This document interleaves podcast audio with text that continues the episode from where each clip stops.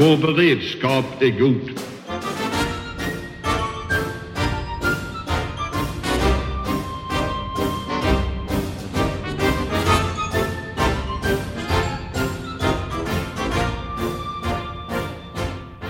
Hej och välkommen till Höjd beredskap, en podd från Aftonbladet Ledare. Så, då sitter jag här med Robert Dalsjö som är forskningsledare på FOI, Totalförsvarets forskningsinstitut med inriktning på säkerhetspolitik. Och han har som vi alla andra följt den amerikanska händelseutvecklingen eh, ganska noggrant. Eh, om du får gissa nu, liksom titta framåt lite här, vad, vad kommer att hända? Hur det går i valet och vem som vinner, det, det, det vet det fåglarna, för det är så mycket osäkerhet. Men som jag ser det så kan man få tre utfall. Ett, ett dåligt, ett halvdåligt och ett riktigt dåligt. Okej, det var muntert. Ja, tyvärr. Eh, framtiden ser inte ljus ut. Och hur ser de här olika utfallen ut skulle du säga? Det dåliga utfallet är om Trump skulle bli omvald. Eh, för då kommer vi inte bara få se fyra år till av den politik som han har bedrivit, utan det kommer att vara en turbovariant, för han kommer att känna att han har fått ett folkligt mandat. Eh, så det kommer att bli mycket värre. Eh, det halvdåliga alternativet, det är om Biden vinner. Då då kommer det inte vara en politik som är fientlig mot Europa. Men eh, USA kommer att tvingas orientera sig inåt och eh, mot Kina. Och det riktigt dåliga alternativet, det är nog om det blir ett eh, oavgjort läge, en konstitutionell strid om vem som har vunnit valet. Eh, det fanns en artikel om det i eh, tidningarna i, igår och idag, ett scenario, och det skulle kunna vara riktigt illa. Alltså om man tittar på det här det första scenariot som du säger med, med att Trump vinner och det är så här turbo, turbo-Trump. Vad är det konkret han i det läget skulle göra? Tror du? Under de här fyra åren som har varit, om vi tänker på säkerhetspolitiken, så har USA mycket fört en schizofren politik. Eh, den politik som har kommit från Vita huset, den har varit fientlig mot Europa, mot NATO, nedvärderande, förolämpande mot andra västliga ledare. Samtidigt så har den varit eh, mjuk och följsam mot diktatorer, inte minst mot eh, Ryssland. Så det har varit Vita husets politik. Sen har vi också haft Pentagons politik. Den har varit så att säga hård mot Ryssland och vänlig mot Europa och NATO. Så att den ena handen har tagit och den andra har givit. Och vi har sett en del amerikanska åtgärder. Det finns mer amerikansk trupp nu och Amerika är, är mer engagerat militärt i Europa än vad det var under Obamas tid. Men det här kan sägas ha varit nervryckningar i militära systemet. De gick, de gick liksom på den gamla inriktningen som är inbyggd i deras DNA. Om Trump nu skulle väljas om så skulle han nog rensa ut det här folket i Pentagon och känna att han har ett mandat för att ta till radikala åtgärder, som att lämna NATO till exempel. Men är, är det sannolikt att man lämnar NATO? Alltså Economist hade någon sån här framtidsspaning när man skulle liksom titta långt i framtiden och då, då gissade man ju just att, att Trump skulle unilateralt lämna NATO och, hans, och deras slutsats var att han skulle komma undan med det. Eh, också. Är, är det verkligen en sannolik liksom, utveckling? Det, det förs en seriös debatt om det här och redan det är ju ett tecken på att det är allvarligt. Um, försvarsberedningen vägrade eh, eh, låta sig, eh, låta sig in i sannolikhetsresonemang om att Sverige hamnar i krig och de har sagt det kan inte uteslutas. Ja, jag tror att risken för att Trump skulle dra sig ur NATO, den, den, är, den är så pass sannolik så att den är väl över den här nivån kan inte uteslutas. Och vad han skulle kunna göra då eh, enklast, det vore att så att tömma NATO på innehåll, göra med NATO vad de Gaulle gjorde i mitten på 60-talet. Så att inte formellt lämna, men dra tillbaka alla amerikanska bidrag. Och då blir det ett tomt skal. Mer konkret, alltså om, om USA skulle dra tillbaka sina säkerhetsgarantier, för det blir ju konsekvensen då konkret, eh, detta från Baltikum till exempel, Mm. eller från Polen eh, som vi pratar om nu, eh, uppror i Ukraina, eller uppror i, i, i, eh, i, Vitry, i Belarus och, och det är krig i Ukraina och sen så ser vi hur kartan ser ut i Europa. Mm. Hur skulle det påverka i sådana fall konkret? Enormt mycket. Vi kan inte nu säga hur det skulle påverka, men det skulle vara en, en, en säkerhetspolitisk jordbävning av det slag som vi inte har sett sedan 1945. För att det skulle öppna Pandoras box. Eh, för en massa obehagliga utvecklingar. Inte bara då ryska hot mot eh, så att säga, de, de östliga EU-länderna utan också i förlängningen eh, frågan om rivaliteten mellan de europeiska stormakterna. Den här har varit i frysboxen sedan 1945 eh, mellan Storbritannien, Frankrike och Tyskland. Det är möjligt att de här spökena skulle kunna komma upp igen. Men om man stannar vid liksom Rysslandsgränsen här, eh, mm. alltså de, om, om, om du satt i, i Estland, Lettland, Litauen eller Polen, eh, hur skulle du tänka säkerhetspolitiskt kring ett sådant läge? Därför att det är klart att det kräver ju någon form av handling ändå. Det skulle ju vara en fruktansvärd situation. Jag, menar, jag tror att om, om jag bodde där så skulle ju ett övervägande vara att eh, flytta så fort möjligt eh, innan det händer någonting. Eh, ett, en annan handlingslinje skulle vara att försöka klamra sig fast vid USA. Och det har genomförts en del spel och scenarier med hur olika länder skulle reagera på ett amerikanskt tillbakadragande. Och en av de strategier som har dykt upp i de här spelen, då, bland annat bland polacker och britter, det är att klamra sig fast vid USA. Snälla, hjälp oss! Lämna de andra, men hjälp oss! Uh, problemet är att, att det skulle vara väldigt många länder som hängde så här, i USAs kjolar och sa eh, ”rädda mig”. Eh, en annan möjlighet är ju då att välja en anpassningslinje att säga ja, vi får, ja, okej, då är ryssarna den dominerande makten, vi får leva med dem och då blir det som Finland under, under kalla kriget. I, I bästa fall, så att säga. Men det skulle framförallt bli eh, pandemonium för att olika grupper i de här berörda länderna skulle förespråka olika typer av politik. Och sen då lägg på massa olika länder som ska reagera på det, så det skulle bli en, en eh, ett kaos. Om man borrar lite mer i det så här, tänkbara kaoset. Om, om man tänker att länderna står och väljer mellan de två sakerna. Ja. Eh, vad skulle du tro blir liksom effekterna för, för Sverige i det läget med våran säkerhetspolitik? Baltikum ligger ju ändå mellan oss och Ryssland. Jag tror att vi, skulle in, vi kan inte undgå att påverkas. Eh, därför att det som hände åren efter 1990 när Baltikum blev fritt, när Östeuropa blev fritt, när Finland befriades från sina band österut. Det var en, en geopolitisk och säkerhetspolitisk intäkt av historiska dimensioner för Sverige. Vi hade levt som en frontstat med eh, motståndaren på andra sidan Östersjön som uppträdde hotfullt och med ubåtar upp i våra vatten. Plötsligt så var vi omgivna av vänner och, och grannar. Om det nu skulle återgå till en situation där de länder som ligger närmast Ryssland dominerades av Ryssland och ryska satellitstater, så skulle vi bli en frontstat igen. Och det skulle ju resa frågor om hur vi ordnar för vår egen säkerhet. Hur, hur, tror du Ryssland, om man tänker att Ryssland har investerat ganska mycket i Donald Trump, eh, både liksom trollfabriker och ryska påverkansoperationer. Det kom någon ny operation nu såg jag i New York Post här, någon, någonting om, om Biden igen som ju onekligen ser ut som att det har kopplingar till Ryssland. Eh, alltså, hur skulle Ryssland utnyttja ett sånt läge? Om man tänker liksom Putins strategiska tänk visar vi de här länderna och visar vi Västeuropa? Det skulle ha varit, eh, vara att ha vunnit den stora jackpotten. Eh, den riktigt stora jackpotten. Därför att um, Putins mål efter att behålla makten är att återupprätta Ryssland som stormakt och sen att göra Ryssland till den, den uh, dominerande makten i Europa. Och om USA drar sig ur Europa, ja då, då står Ryssland i en pole position för att dominera. Men då tror jag att han skulle inte omedelbart välja att flytta fram positionerna. För han skulle ha sånt bra styrkeläge så han kunde ta det lite, eh, lite långsammare. Samtidigt vill han ju göra det medan han fortfarande har makten. Så att jag tror att eh, om det här inträffade så skulle vi de närmaste fem åren se ett, en målmedveten men långsam rysk positionsframflyttning. Ja, hur skulle den se ut? Alltså det här, det här, eh, det här har inte jag analyserat i grunden. Men jag kan tänka mig att um, det skulle handla om att odla ytterligare politiska band. Han har redan Orban i sitt stall, han har en del, del länder i sydöstra Europa, eller politiska ledare.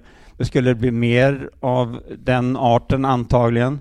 Eh, det skulle bli ekonomiska band eh, och sen i förlängningen kanske då eh, samarbetsavtal, framflyttning av vissa ryska resurser och så vidare. Om man, om man säger det här var då ditt illa scenario kan Ja. man säga. Det här var när det gick illa. Eh, det gick lite bättre i ditt andra scenario med, med, med okej att Biden vinner och Ja. ska man då titta på opinionsmätningarna idag så det ser ju ut som att Biden kommer att vinna. Han Ja. leder stort, tvåsiffrigt. Ja. Eh, vad det betyder sen vet vi ju inte än. Det är ju val om några veckor. Hur skulle motsvarande situation se ut då? Alltså relativt sett skulle det vara mycket bättre. För att en Biden-administration skulle inte vara fientligt inställd mot Europa. Uh, vare sig så säga, militärt eller politiskt eller ekonomiskt. Och den skulle inte alls vara så mjuk i ryggen mot Ryssland. Så där skulle det vara att vi i Europa kan andas ut lite grann. Men jag tror inte att saker kommer att gå tillbaka som de var förut. Och därför att även om Trump försvinner så var det 60 miljoner amerikaner som röstade på honom. Hela det republikanska partiet är eh, förstört nu.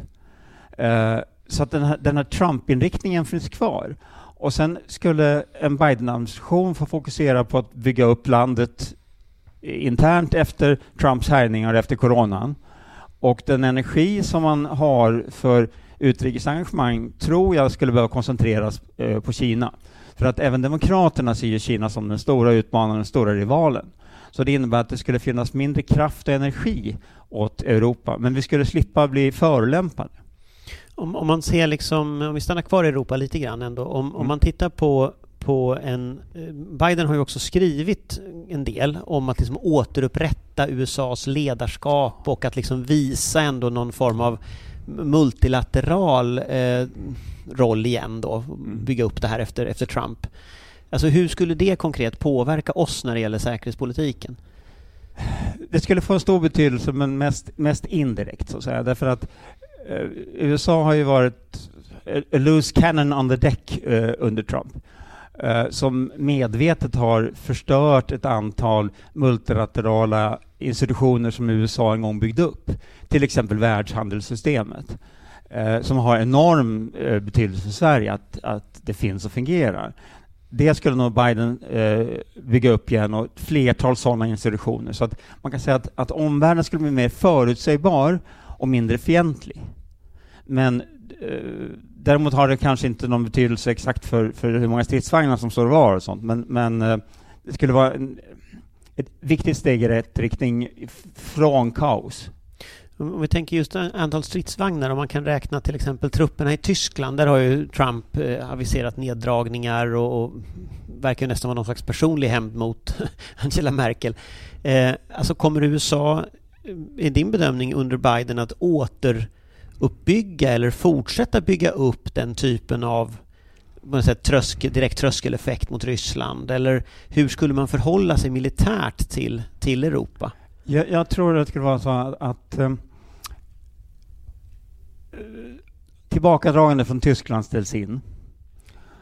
Eh, och en del av de åtgärder som Pentagon har aviserat för att stärka försvaret i Europa skulle genomföras fullt ut de, de kommande fyra åren. Uh, så att det skulle vara positiva förändringar. Men samtidigt så ser vi att det är Kina som är den stora utmanaren. Och det skulle också komma väldigt tydliga krav från USAs sida att européerna måste göra mer för sin egen säkerhet. Här har det nu gått sex år sedan Krim och européerna har nästan inte gjort någonting. Det är först den här veckan vi har kunnat samla oss till en substantiell ökning av eh, försvarsutgifterna. Alltså när man träffar amerikanska företrädare, eh, oavsett vad det handlar om. Jag var och Ja. träffade någon, någon Arktis-ambassadör här på, på ambassaden för ett tag sedan. Eh, men oavsett vilka man, man träffar, då pratar de ju om burden sharing. Ja. Det spelar ju ingen roll liksom vad det är för område. Eh, är det någonting, alltså kom, kommer den här transaktionella synen på utrikespolitik som Trump har, har infört, eh, alltså kommer den att fortsätta med en Biden-administration eller kommer vi liksom att återgå när det gäller liksom den synen?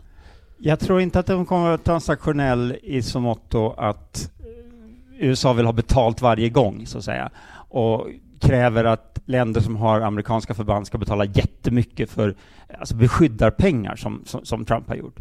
Men det kommer att ställas mycket tydligare krav eh, på att eh, de länder som får beskydd ska göra mer för sitt eget skydd. Eh, och det där är inte alls någonting som bara Trump har stått för, utan, utan det, det, är ett gammalt amerikanskt önskemål och de kommer säga att nu har ni fått ett skrämskott med Trump. Skärper ni inte så kommer det här att hända om några år i alla fall. På vilket sätt kommer Europa i så fall att svara? Om vi tar Tyskland, helt hypotetiskt land här. Eh, hur skulle de svara? De har ju inte heller agerat efter, efter Ukraina. Det är ju lite som andra länder också, trots att det liksom ligger nära. Tyskland har ju som eh, Sverige haft det att det är inrikespolitikens primat. Och sen eh, Tyskland är kanske vid sidan av Sverige det land i Europa som tyckte bäst om det här åren efter kalla kriget. Det var liksom optimalt för Tyskland. Eh, inga konflikter, mycket handel. Eh, och de, de gjorde som vi, att de slängde gummistövlar och, och oljerock och sydväst och paraply och så allt som behövdes var badbyxor och, och solhatt. Eh, och de har inte velat liksom, ta till sig eh, den förändring som har inträffat. Så att det har varit inrikespolitiska låsningar i Tyskland, speciellt de tyska socialdemokraterna, men också delar av den tyska industrin som exporterar mycket österut. och det är fortfarande en stoppkloss precis som det har funnits en stoppkloss i inrikespolitiken i Sverige som har lossnat nu i veckan vad gäller försvaret.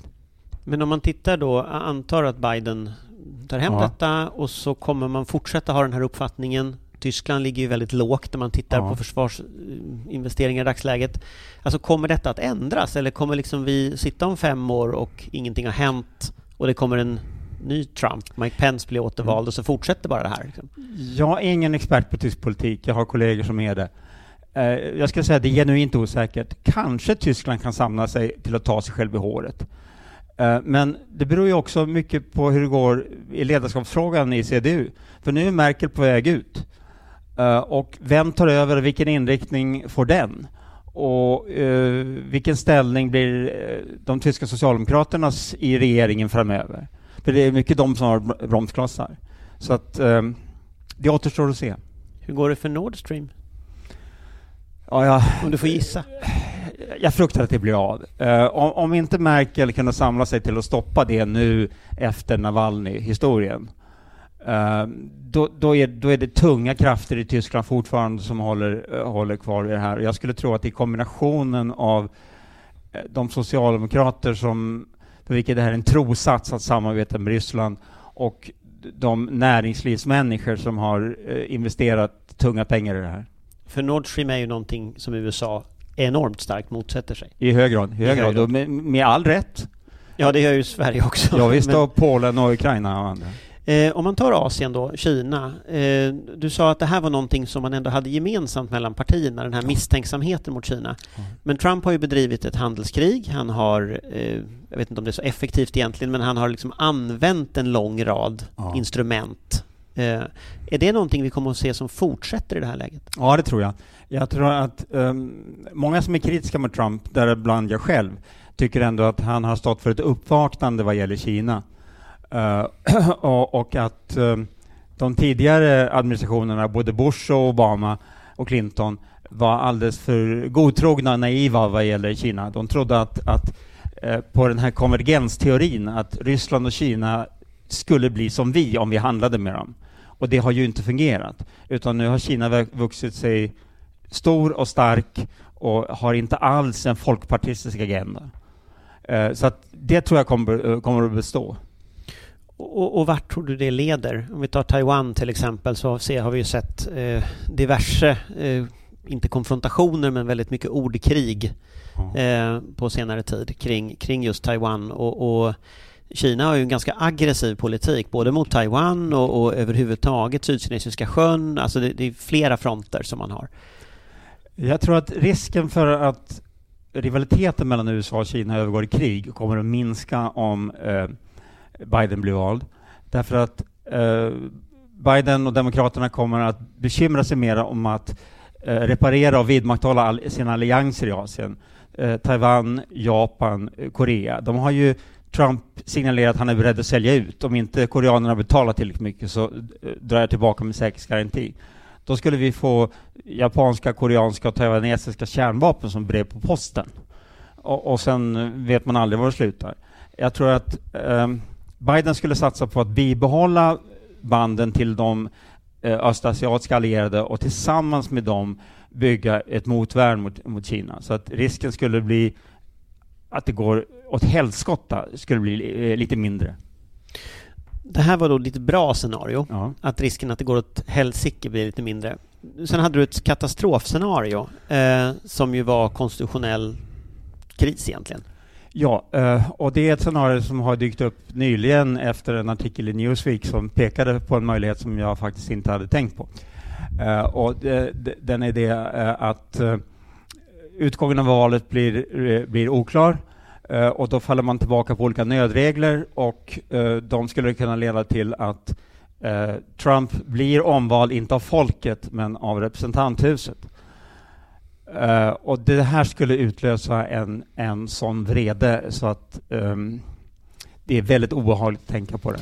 Man kan säga att också Dagens Nyheter har ju idag någon slags rewrite Ja. av, av, av Newsweeks Ja. eh, idé och den bygger då i korthet på att han blir omvald men att det är delstaterna som har röst, en röst var i representanthuset. Och eftersom Trump har många små delstater så blir de fler och därför kommer han att kunna bli återvald Ja. genom den, den konstitutionella... Det, det här är ju en statskupp i, i all, allt normalt språkbruk. Ja. Det är ju liksom eh, det som skulle hända. Eh, Är det verkligen sannolikt? När, när Trump hade just blivit vald så jag är på en mejlsnurra med internationella människor som är av, av min sort. Eh, och då sa jag, ja, fan vet nu om han blir bortröstad eller om han blir uh, bortplockad genom riksrätt eller någonting annat. Eh, kommer hans välbeväpnade anhängare att godvilligt acceptera det här? Och då sa folk, nej men du ser spöken på blanka förmiddagen. Nu är det ju ett helt annat ljud i skällan. Eh, amerikanska bedömare talar öppet om risken för inbördeskrig. Eh, kanske inte så att arméer står mot varandra, men vi såg ju förra veckan hur sån här beväpnad milis hade tänkt kidnappa guvernören i Michigan och, och storma eh, delstatsparlamentet. Eh, alltså det, det, det är... um, om vi talar om att 60 miljoner människor röstade på Trump i förra omgången, bara e, om, om bara en procent av dem det är då 600 000 människor och de flesta är välbeväpnade, börjar ställa till organiserade eh, oroligheter, då, då, då blir det inte roligt. Och det skulle paralysera USA. Det är framförallt där det är eh, farligt för oss, därför att alla USAs energier och uppmärksamhet skulle inriktade på att lösa den här konstitutionella krisen på ett eller annat sätt. Om man tittar internationellt, för det här är ett scenario vi inte vet, men, men det, är ju, det är ju som du säger, det diskuteras ju allt mer. Atlantic hade en artikel nyligen om, med, med rubriken att det var den sista avtagsvägen innan eh, autocracy, innan enväldet, liksom, det här valet. Men, men om vi, om vi liksom antar att den här situationen uppstår, eh, hur påverkar det världen i övrigt? Liksom, vad kommer att hända? Enormt. Jag har, jag har ju i olika omgångar publicerat vad jag kallar för min domedagspredikan. Uh, och den, den finns på FOIs hemsida, den heter Tre kopplade kriser. Uh, men jag menar att vi har, vi har tre samtida systemkriser i det internationella systemet. En på global nivå, en på europeisk nivå och en på nationell nivå. Och det, så här, det, i alla de här tre nivåerna så är USA av fullständigt central betydelse. Och om USA sjunker ner i en konstitutionell kris, blir handlingsförlamat, eh, kanske till och med väpnade strider och oroligheter, då kan de inte längre fungera som upprätthållare av systemen på den globala europeiska nivån. Och det kan få mycket långtgående konsekvenser. Vilka konsekvenser? Om du tänker konkret. Alltså det är, det är... När man har levt i en skyddad verklighet, som också vi har gjort i folkhemmet, så är det lätt att tro att ja, men om man bara ger förutsättningar för folk att göra det rätta så kommer de att göra det rätta. Ehm, jag tycker de senaste årens erfarenhet visar att så är det inte alltid på hemmaplan. Eh, folk väljer ibland eh, att göra det felaktiga, det grymma, därför att de tjänar på det eller det är kul, eller att de kan. Anna Dahlberg hade en väldigt bra ledare i söndags på det här temat. Och samma sak är det på internationell nivå. Vi ser redan hur, hur Erdogan börjar ta för sig att den här, den, den här normen, tabun, att man ska inte ta grannarnas territorier, den har ju framgångsrikt trotsats av Putin. Ja, nu börjar andra rangens diktatorer som Erdogan ta för sig på liknande sätt. Och vad vi skulle kunna få är så att säga att djungens lag råder i eh, världen och det är en fruktansvärd utveckling för små länder. Om, om man tittar, om man tittar liksom framåt utifrån det scenariot, vi, vi, det här var ditt domedagsscenario så att säga. Mm. Eh, om, om man tänker på Europa, Europas säkerhet, EUs säkerhet, om USA helt enkelt paralyseras och slutar ha ett inflytande i någon mening, eller i alla fall blir väldigt, väldigt slumpmässigt. Eh, vad skulle hända i, i vår del av världen, bedömer du? Alltså i det europeiska samarbetet, de här institutionerna vi har. Eh, klarar Europa en sån sak? Ja, det var lite det jag försökte antyda tidigare, att det, det kan vi inte veta. Men, men, men jag försöker man, pressa dig ja, på att svara ja, på det. Men, men, man kan säga att um, hur det kommer att gå, det, det, kan jag inte ge en prognos, men det skulle bli pandemonium. Det skulle bli, uh, tror jag, um, och det här har jag och en kollega utvecklat i en artikel uh, som kom precis nyligen i tidningen Vårt Försvar, att, så säga, olika länder, olika grupper inom olika länder, olika länder kommer att reagera på olika sätt. Några länder kommer att reagera som, som Eh, eh, eh, England och Polen gjorde i det här spelet, att försöka beveka USA, ja men skydda oss för vissa speciella. Andra länder som typ Frankrike kommer att säga att det var det här vi visste hela tiden, man kan inte lita på amerikanerna, vi måste bygga upp en, en europeisk förmåga under fransk ledning. Eh, andra länder kommer att huka, hoppas det går över. Eh, några mindre länder kanske kommer att sluta sig samman. Eh, och de här, kommer, de här olika utvägarna kommer att konkurrera med varandra. Så det är liksom som på ett fartyg som är på väg att sjunka. Några ska, kastar sig mot livbåtarna, alla på, i samma livbåt, några letar efter flytvästar, andra sitter kvar i baren. Men, men eh, om, om man då drar den naturliga frågan, vad gör vi? Eh, vad, vad, ska vi slå oss ihop i Norden då, tillsammans med de andra nordiska länderna, eller vad är liksom våran väg i det här? Ska ja, vi hänga ihop med Frankrike då? De det, det, det har jag inget svar på, men det var ju den frågan jag väckte i Sälen i år. Uh, att uh, vi borde nog börja tänka på det här. I Sälen så, var, vi var ju på samma scen vill jag minnas, uh, i den här frågan, och då kallade du det för en plan B. Ja. och än så länge har inte jag sett någon plan B dyka upp. Eh, men om du skulle liksom dra den tanken ett tack till? Tanken är att eh, svensk säkerhet är, är avhängig av vad jag kallar för en stor strategi. Och sen eh, mitten på 90-talet ungefär så har den storstrategin varit att integrera oss fullt ut i alla västliga institutioner utom NATO. Eh, att inte försöka hålla oss för sidan av som vi gjorde under neutralitetspolitikens år, utan att vara med i det västliga gänget, uh, kunna få stöd av de andra västländerna. Av inrikespolitiska skäl så har vi inte kunnat gå med i NATO, men Peter Hultqvist har ju kommit på den listiga lösningen att, att gå direkt på USA istället. Så att plan A är att här, räkna med hjälp från USA mot Ryssland trots att vi inte är med i NATO.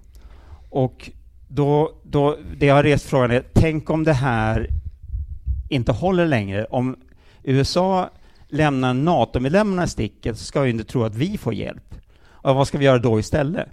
Och det, det har inte jag något färdigt svar på, men vi borde börja tänka på det. Men om man tänker på försvars, för det här eh, propositionen som lades igår, eh, eller förslaget till framtida inriktning för försvaret, mm. så finns det ju ett antal saker i det som handlar om att ta och ta emot och ge hjälp. Det finns AM4 i Göteborg, det finns eh, Falun och så vidare.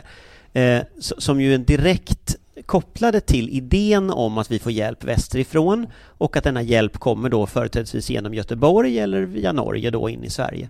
Eh, det finns ju andra länder, Storbritannien till exempel finns ju som kan komma den vägen, eh, Frankrike som kan komma den vägen, Europa skulle kunna upprätta någon form av strukturer.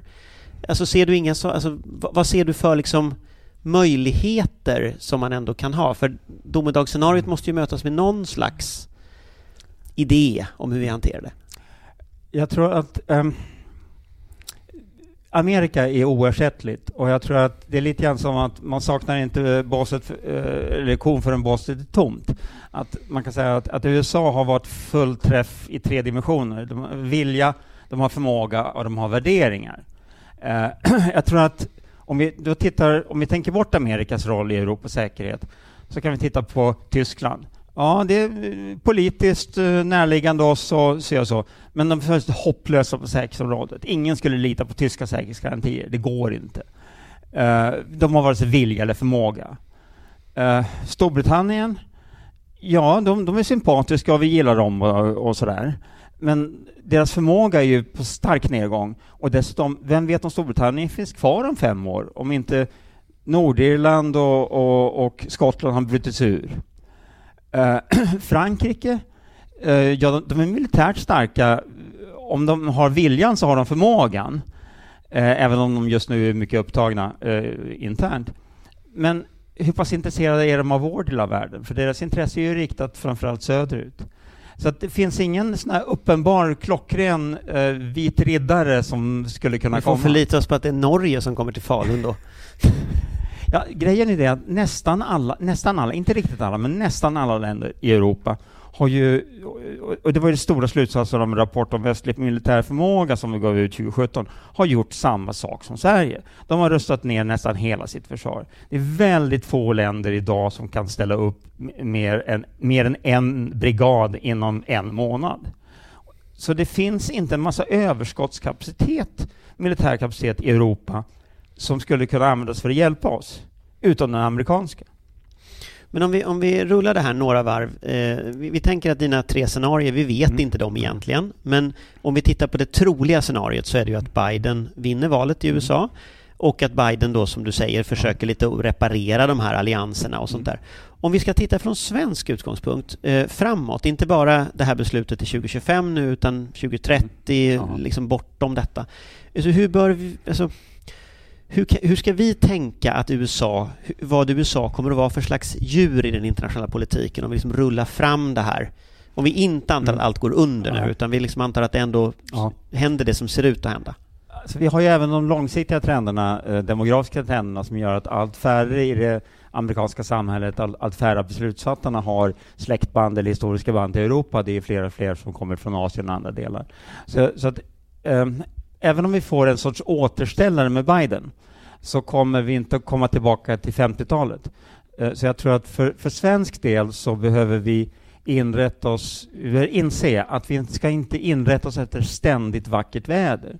Och det sa ju Peter Hultqvist och, och tidigare Björn von Sydow sagt att vi måste sluta med det här med att rösta ner och eh, både civilt och militärt försvar eh, när väderprognosen säger att det ständigt är sol, för det kommer regn och storm. Så det, det, tror jag är en sak. Sen kan vi bli betydligt bättre på det som jag har kallat för strategisk forsränning. Alltså om vi skulle hamna i en, en väldigt turbulent och farlig situation vad gäller geopolitiken och omvärlden så måste vi kunna fatta beslut snabbt och agera snabbt, ta tillfällen, undvika faror. Det är vi väldigt dåliga på för vi är väldigt långsamma i Sverige. Men om man tittar, om man tittar på, på pressträffen igår så sa ju ungefär Peter Hultqvist gör inte om det om, om, om nedskärningarna i början av 20, 20, ja. 2000-talet. Eh, men, men tittar vi på svensk politik över tid så har det ju alltid sett ut så här. Det har ju gått upp och ner. Just nu går det upp, eh, det finns en insikt, sen så försvinner den och så går det ner. Och så där har ju liksom politiken sett ut. Vad, vad, vad skulle du tro, liksom, hur, hur försäkrar man sig mot en sån utveckling? Man skulle behöva, tror jag, eh, ett väldigt starkt och bestående politiskt commitment, ungefär som vi har med biståndet. Att vi lägger ner x procent av BNP eh, på biståndet och det har överlevt genom olika regeringar, genom olika kriser. Vi skulle behöva ha lika starkt eh, och bestående åtagande ifrån politiken att vi lägger ner minst z procent på försvaret och att vi inte regelmässigt intecknar ständigt vackert väder. Hur, hur, tror du att, om jag är tillbaka i Europa, de här olika scenarierna mm. som du har ja. för det. Alltså hur tror du att vi kan använda medlemskapet i EU för att bygga en säkrare situation? Såklart vi kan göra det och att vi ska göra det. Det, det kan man redan se därför att um, de tvivel som Trump har utsått om NATOs fortbestånd och, och hållbarheten i amerikanska säkerhetsgarantier, det har ju gjort att eh, europeiska länder har redan börjat gardera sig. Uh, att man är mer intresserad av så att säga, EU-åtgärder på försvarsområdet än man var för fem år sedan. Så det har redan börjat hända. Men vi måste också komma ihåg att EU byggdes i lä av NATO. Faktum att, att USA för överskådlig tid hade avgjort frågan vilken av de europeiska länderna är starkast gjorde det möjligt med försoning mellan Frankrike och Tyskland. Eh, om du plockar bort den amerikanska eh, säkerhetsgarantin så kanske den har varit som en gjutform där EU-bygget står stadigt. I alla fall, fast man tar bort formen. Men det kan ju också att det har varit som byggnadsställningar och när man tar bort ställningarna så är bygget inte riktigt stabilt. Eh, och det vet vi inte. Så vad bör vi göra? Ja, jag, jag, har inget färdigt svar på det, men eh, vi bör, vi bör öka vårt eget samhälles robusthet och vi bör i ökande utsträckning se världen som den är och inte som den borde vara. Också där är en koppling till din kollega Anna Dahlbergs eh, ledare. Eh, och förstå att det gäller även så internationellt att folk kan ha onda avsikter. Och sen borde vi eh, öka vår förmåga att snabbt hantera en dynamisk händelseutveckling. Tack så mycket. Tack. Vår beredskap är god.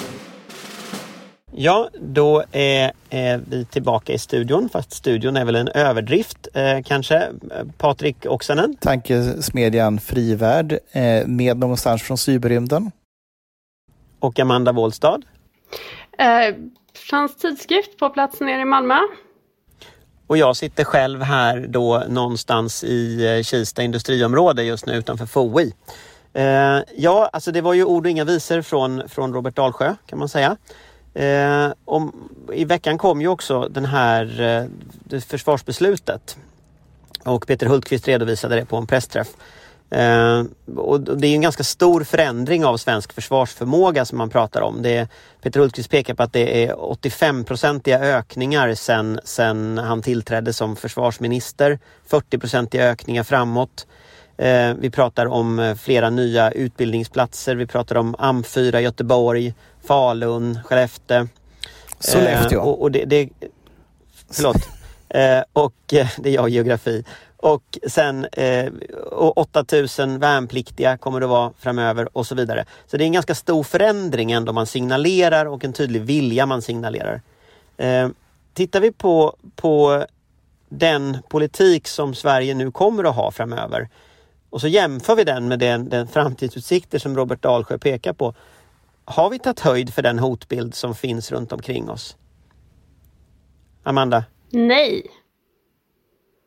Um, det är ju en mening, det, det, är ju jättebra att försvaret får mer pengar.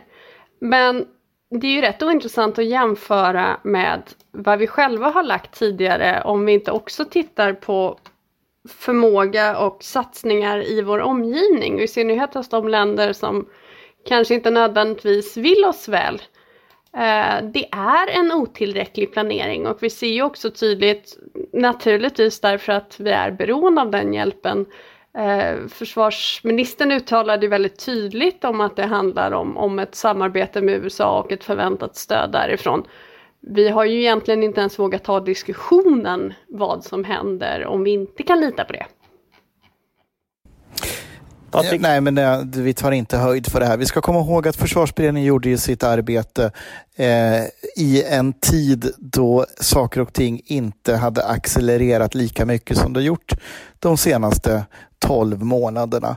Eh, även om, om det var illa redan då, men det har ju hänt massa saker sedan dess. Första rapporten lades fram i december 2017 eh, om den civila delen. Den militära delen kom ju då våren 2019 eh, och sedan dess har vi sett ytterligare försämringar.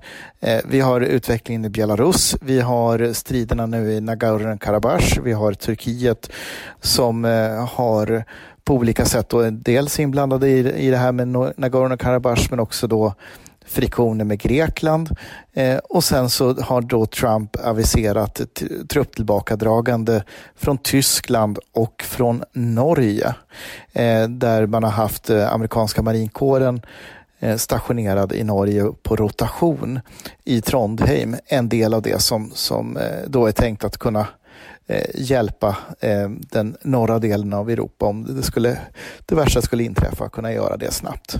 Eh, så att eh, nej, eh, det här är inte framåtlutat och tar inte höjd.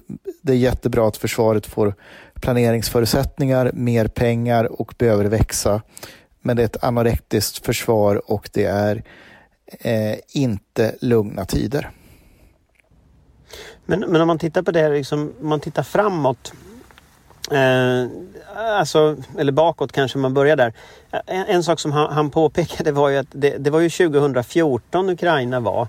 Nu är det sex år senare. Europa har liksom inte reagerat än. Sverige reagerar nu eh, på ett tydligt sätt. Eh, Tyskland har inte reagerat i princip. Alltså, varför tar det sån tid från det att ändå de förutsättningar som fanns för den gamla försvarspolitiken försvann till att vi ser liksom den här typen av tydliga förändringar av vår försvarspolitik och Europas försvarspolitik?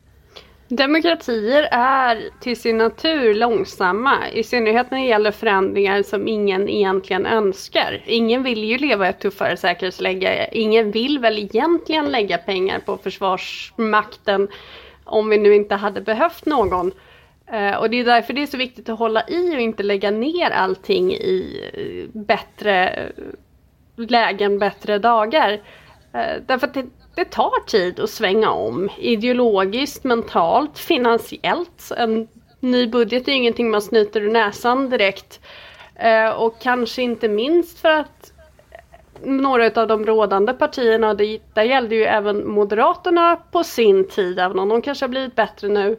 Och Socialdemokraterna där försvarsministern visserligen i mångt och mycket bra men har väldigt svårt att få gehör i partiet och framförallt eh, av finansen.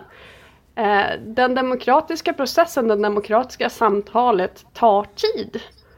Eh, och det har ju både för och nackdelar. Men eh, det är ju inte alltid bra i beredskapsperspektiv när det svänger fort kanske. Nej, och här var ju försvarsminister Peter Hultqvist väldigt tydlig på presskonferensen igår där han skickade en varning till framtida generationers politiker att inte göra om samma misstag när det blir solsken i det säkerhetspolitiska läget.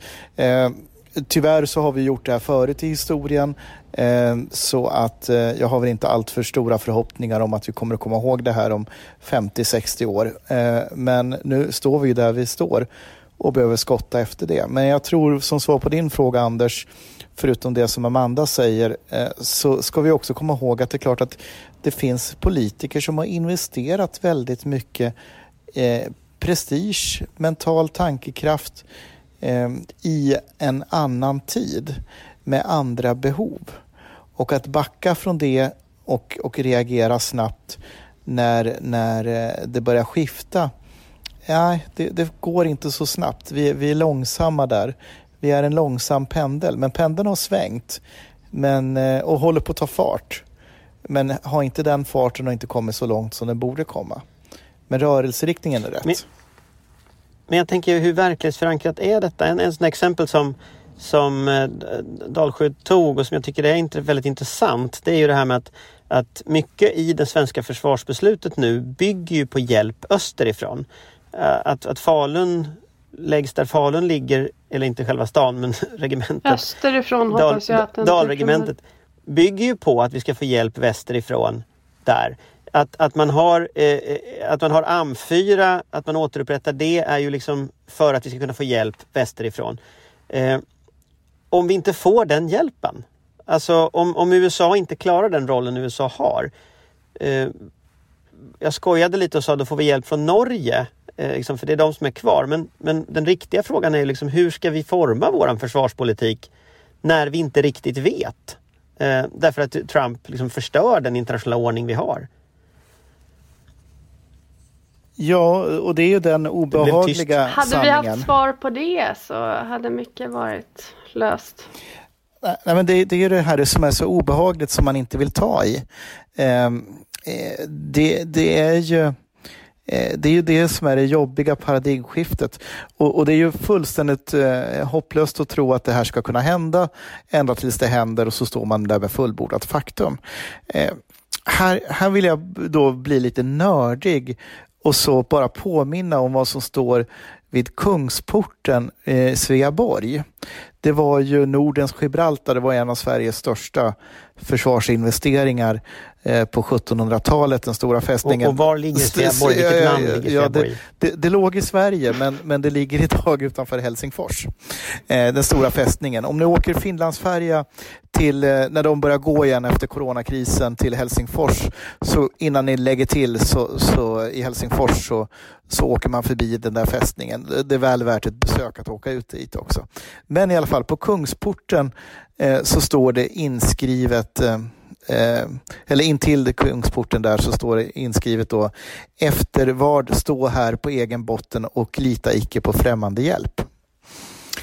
Eh, och den dimensionen tar vi inte höjd för. Men kan vi det? Alltså, alltså hur mycket försvarsinvesteringar behöver vi ha för att kunna kunna stå på egna ben om man menar liksom att inte kunna ge och ta emot hjälp? Liksom var, vad ja, gör vi? Det, det, kan vi ju inte, det har vi ju aldrig kunnat. Det, det kunde vi ju liksom inte ens under höjden av kalla kriget. Eh, utan det handlar ju om att förskjuta så länge som möjligt i hopp om att någon kommer till vår hjälp. Vi har ju bilaterala avtal med andra om inte en i närheten av tillräckligt stora aktörer. Det är ju här vi på den borgerliga sidan kan tycka att NATO kanske hade varit en bra idé.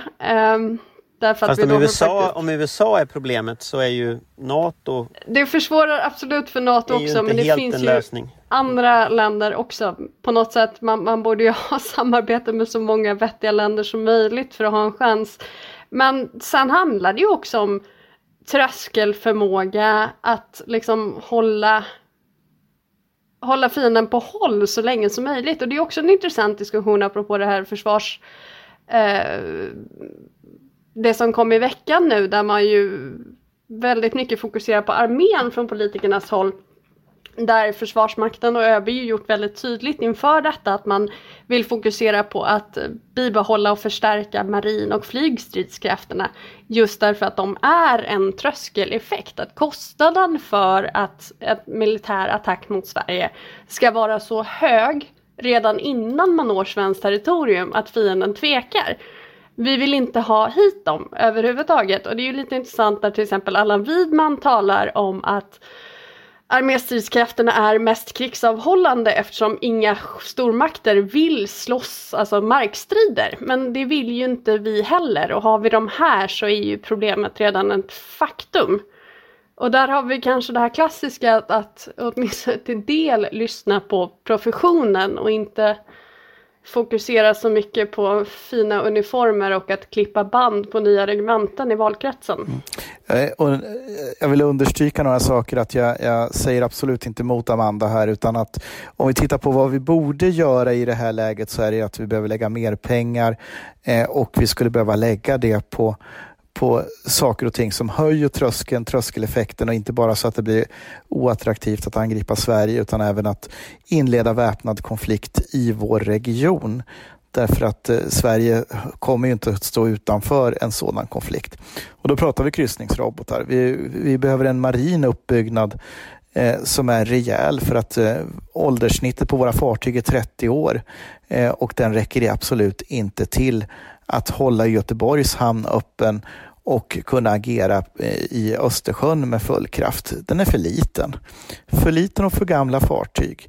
Eh, och det här tar tid att anskaffa och det är dyrt. Men, men om man ställer frågan så här då, lite eh, hårdraget. Krigsvetenskapsakademin har ju haft ganska mycket argumentation just utifrån problemen med armén och hur nedgången i armén har varit. Är det så att Krigsvetenskapsakademin tog hem det här lite för mycket? Så att det blev lite för mycket grönt och, och för lite blått? Eh, på sista jag skulle, vilja, jag skulle alltså, vilja säga så här väldigt snabbt, tar jag och rycker ordet från Amandas mun här. Förlåt Amanda, jag ska uppföra mig nästa gång. Eh, men, men det är ju då att vi har en anorektisk patient eh, som behöver, behöver växa till sig både lite här och där. och nu har vi inte riktigt tiden att göra det. Eh, så att eh, det, det är olyckligt om det blir en blir en, en så att säga vapengrens eh, bråk eh, i, i ett läge då alla behöver mer. Helt enig med Patrik där och det är ju inte så att vi ska svälta ut armén på något sätt men samtidigt ska vi också komma ihåg i försvarsdebatten överhuvudtaget att personalmässigt så är armén den klart dominerande vapengrenen. Eh, det innebär att det är den flest har personliga kopplingar till, flest har personlig erfarenhet av. Eh, värnpliktiga försvarspolitiker en gång i tiden har ofta gjort sin tjänst i grönt. Eh, och det är lätt att identifiera med, sig med och det är även lätt att liksom Talar man om väpnad strid så är det lätt att få bilden av kamouflage och, och granar och eh, Eh, automatvapen. Eh, men vi har en lite annan situation. Just det här att det är inte primärt en liksom markinvasion vi kanske behöver förbereda oss för utan snarare att ge stöd till vårt närområde, fungera avskräckande, eh, kunna kontrollera våra liksom, marina territorialgränser, eh, underrättelse, övervakning, spaning, markera mot eh, främmande flyg. Att det kanske ändå är i ett skarpt läge prioriterat. Plus som sagt att materialprojekten på de här sidorna, inte minst inom eh, marinen, är så fruktansvärt långsiktiga. Så det är inte heller någonting man kan skjuta upp riktigt och ta sen. Därför att sen riskerar det att vara alldeles för sent. Och, och, här så kommer vi in på ett par olika aspekter. En aspekt som, som eh, vi inte har berört riktigt är ju då att även med det här försvarsbeslutet så kommer vi få en, som det brukar heta, en utmaning att, eh, att växa personellt eh, och fylla de, de luckor i organisationen som behöver fyllas. Eh, jag tror att den utmaningen är större än vad, vad eh, till exempel jag ens förstår. Ehm, och jag tror att för att hantera det här så skulle vi kanske behöva ta ett helt annat grepp och vara okonventionella och inse att vi kan inte växa på ett eh, sätt som, som vi kanske skulle vilja göra under de mest ideala förhållandena. Eh, och Det krävs en annan ekonomi och en annan krismedvetenhet och en annan vilja att hitta okonventionella lösningar för att klara den här tillväxten. Eh, och tittar vi på vad skulle vi behöva klara av då? Ja, då är vi ju inne på det som Amanda pratar om. Men vi har en spännvidd från att ha hög beredskap och kunna hantera incidenter, eh, gråzons, vi är inne i en gråzon, men hantera mer farliga hybridkrigsaktiviteter i den gråzonen. Det kan bli utdraget, det kan bli militära incidenter, det kan bli, bli eh, militära incidenter över ett väldigt stort geografiskt område och behov av att sätta in förband snabbt över ett stort geografiskt område. Och det kan också bli en långvarig utnötande konflikt. Vi har sett i Ukraina 2014 fram till idag, sex år av krig. Eh, och, och, den här spännvidden är det vi måste hantera. Eh, och det är en eh, gedigen utmaning att få till det med de eh, faktiskt begränsade resurser vi skjuter till. Även om man pratar om 40 procent ökning till 2025 så ska vi komma ihåg att det är från en låg nivå. Vi kommer upp på 1,5 procent av BNP. Vi var uppe på 3 procent efter 40 års rustningar. Ehm, eh, då under eh, Fälldin och Palmes regerings, regeringar då på 70 och 80-talet. Eh, så det är de perspektiven vi måste ha med oss i det här.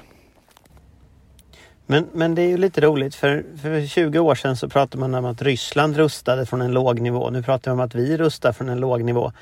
Eh, om man tittar framåt nu eh, så kan man ju konstatera det att vi har ett amerikanskt presidentval den 3 november.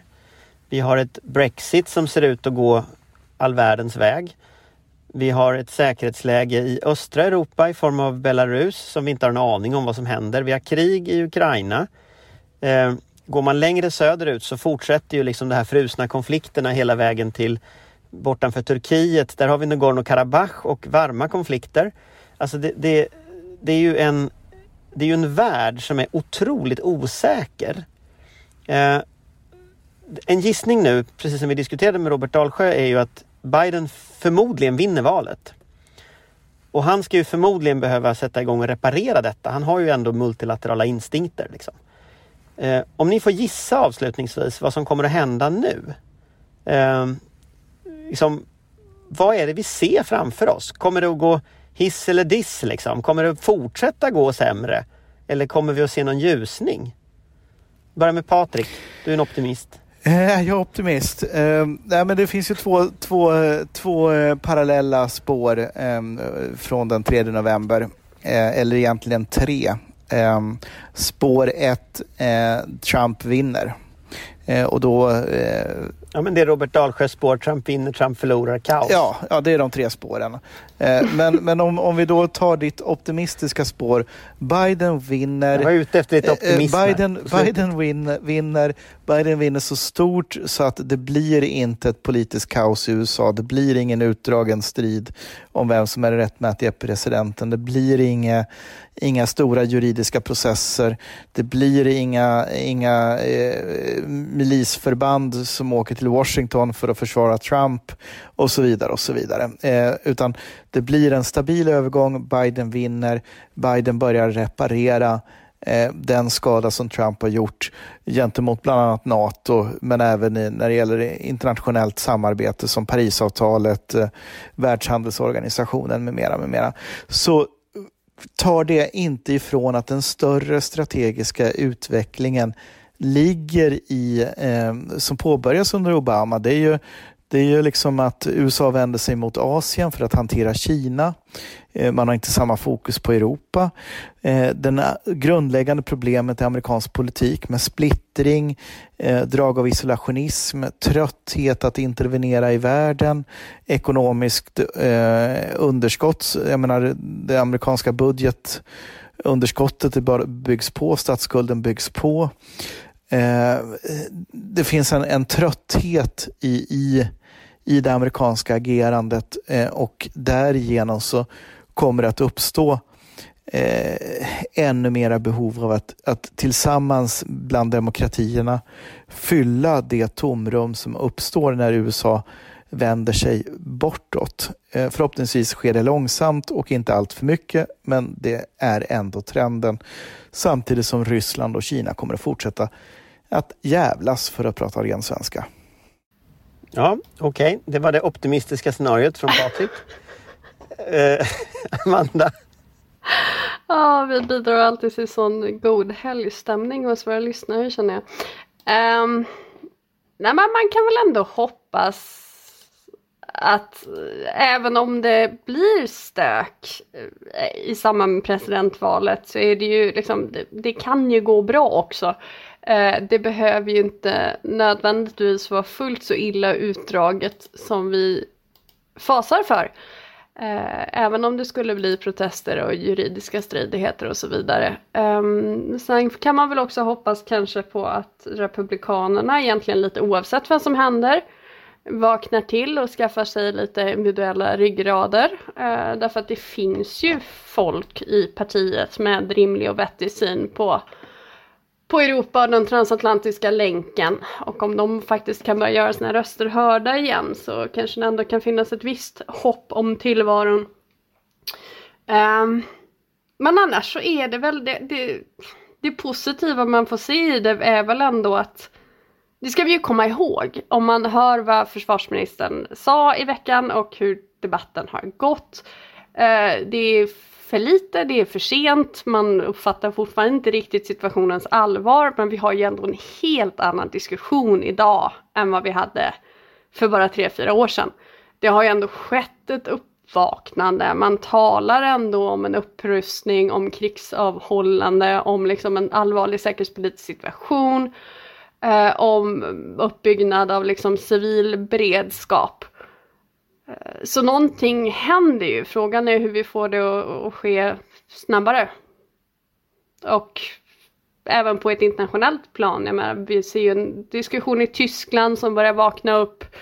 Eh, Danmark, Frankrike är ju något av ett sorgebarn i och för sig. Men, man, man har ju till och med börjat diskutera Nord Stream 2 i Tyskland nu, vilket vi pratade om förra avsnittet var det väl som ju var helt otänkbart bara för något år sedan.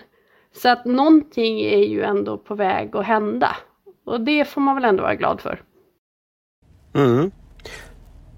Jag, själv så tänker jag faktiskt lite positivt. Jag tänker att, att, eh, jag tänker att jag läser opinionsmätningar och så ser jag att Biden ser ju trots allt ut att vinna. Och jag tänker att nu har vi gått ganska lång tid åt det här hållet och politik kommer alltid i vågor.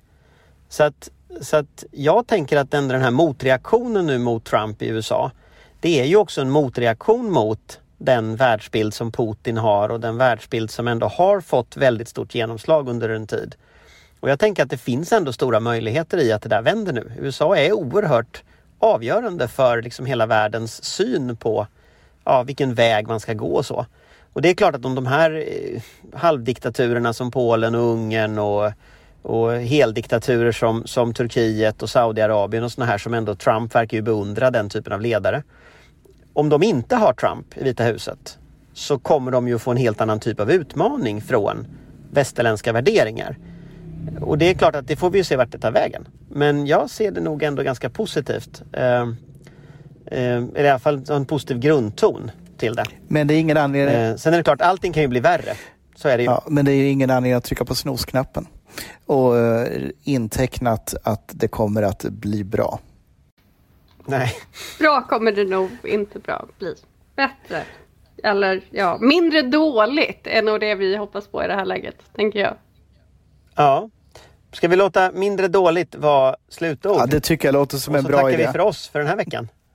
Tack så mycket. Tack så mycket. Trevlig helg allihopa. Hej. Hej.